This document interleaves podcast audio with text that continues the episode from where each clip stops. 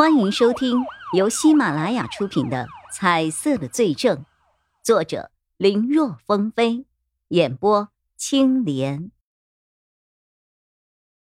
看叶一辉没有说话，李正义继续说道：“我知道啊，你们在想什么？以为视频里的那个人是不到十八岁的未成年少女？哦 呦，其实她就是长得年轻了一些了。”我看过他的身份证，已经二十了了。而且我告诉你们啊，警官，我李正义不是一个随便的人，不是和谁都会上床发生关系的了。我和他是情侣了，我们俩是在谈恋爱呢。那个视频。是我们相识半年多来第一次的亲密接触啊！哈，我是一个法律人呢，这种意思还是有的了。违法的事情肯定是不能做的。要是你们不信，可以看我的微信，有我们两个的聊天记录啊。怎么办呀？钟离言找到了李正义说的聊天记录。和叶一辉两个人一条一条的看下来后，神情都变得有些沉重了。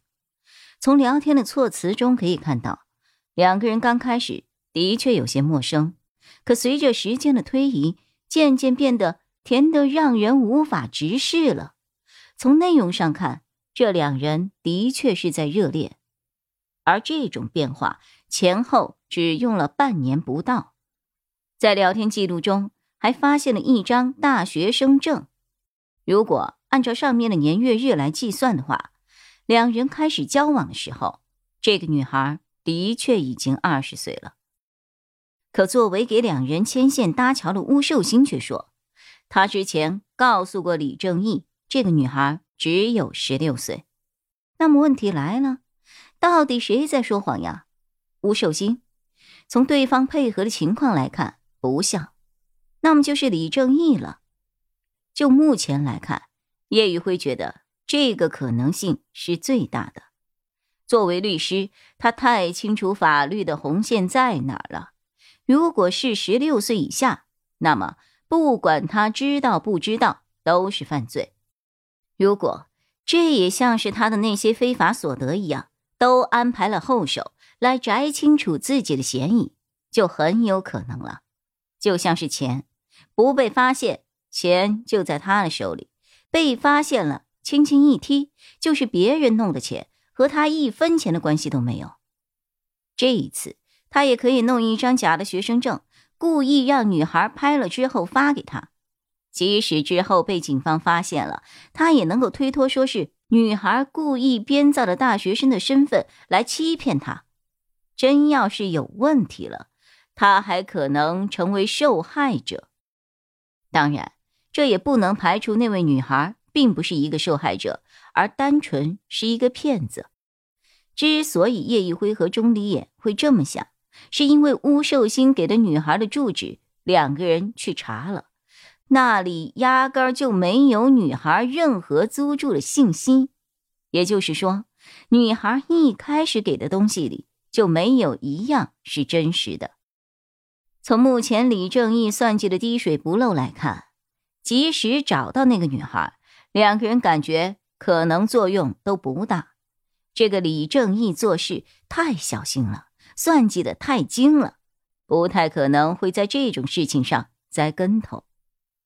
没过多久，这女孩找到了，但有些出乎两人意料的是，这个女孩父母早亡，十三岁。就和亲戚出来打工，曾跟一些小混混有过接触，也是一个满嘴跑火车的人。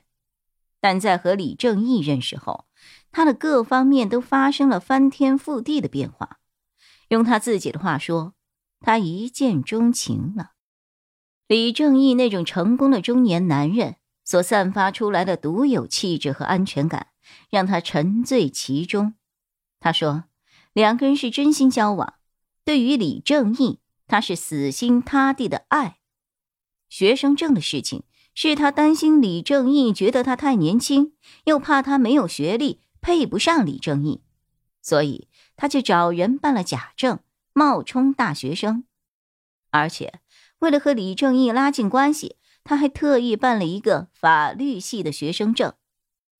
不过，为了能够真正和李正义在一起，他想要把谎言变成事实，所以他在私底下一直都有努力的学习法律，还报了好几个法律的培训班。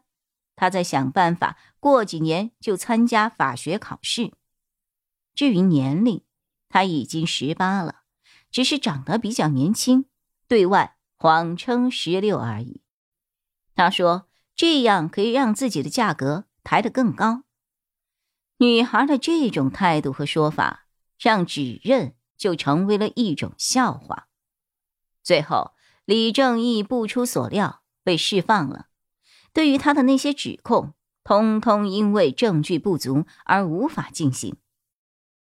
真是辛苦二位警官了啊！我们国家就是有你们啊，才让我们这些人民感到安心啊！哈哈哈哈哈哈！李正义的表现十分大度，他笑着和叶一辉、钟林眼道了一声谢，坐着司机开来的豪车扬长而去。看着远去的车，叶一辉和钟林衍两个人被气得牙根都痒了。本来他们是在调查宋仁健的事情，因为偶然发现了李正义可能牵扯到了一些医疗企业的非法案子上，曹永浩就把这个案子单独给拎出来，让他们两个人来负责。两个人当时都是卯足了劲儿，尤其是叶一辉，因为他看到了颜色，更加废寝忘食。结果。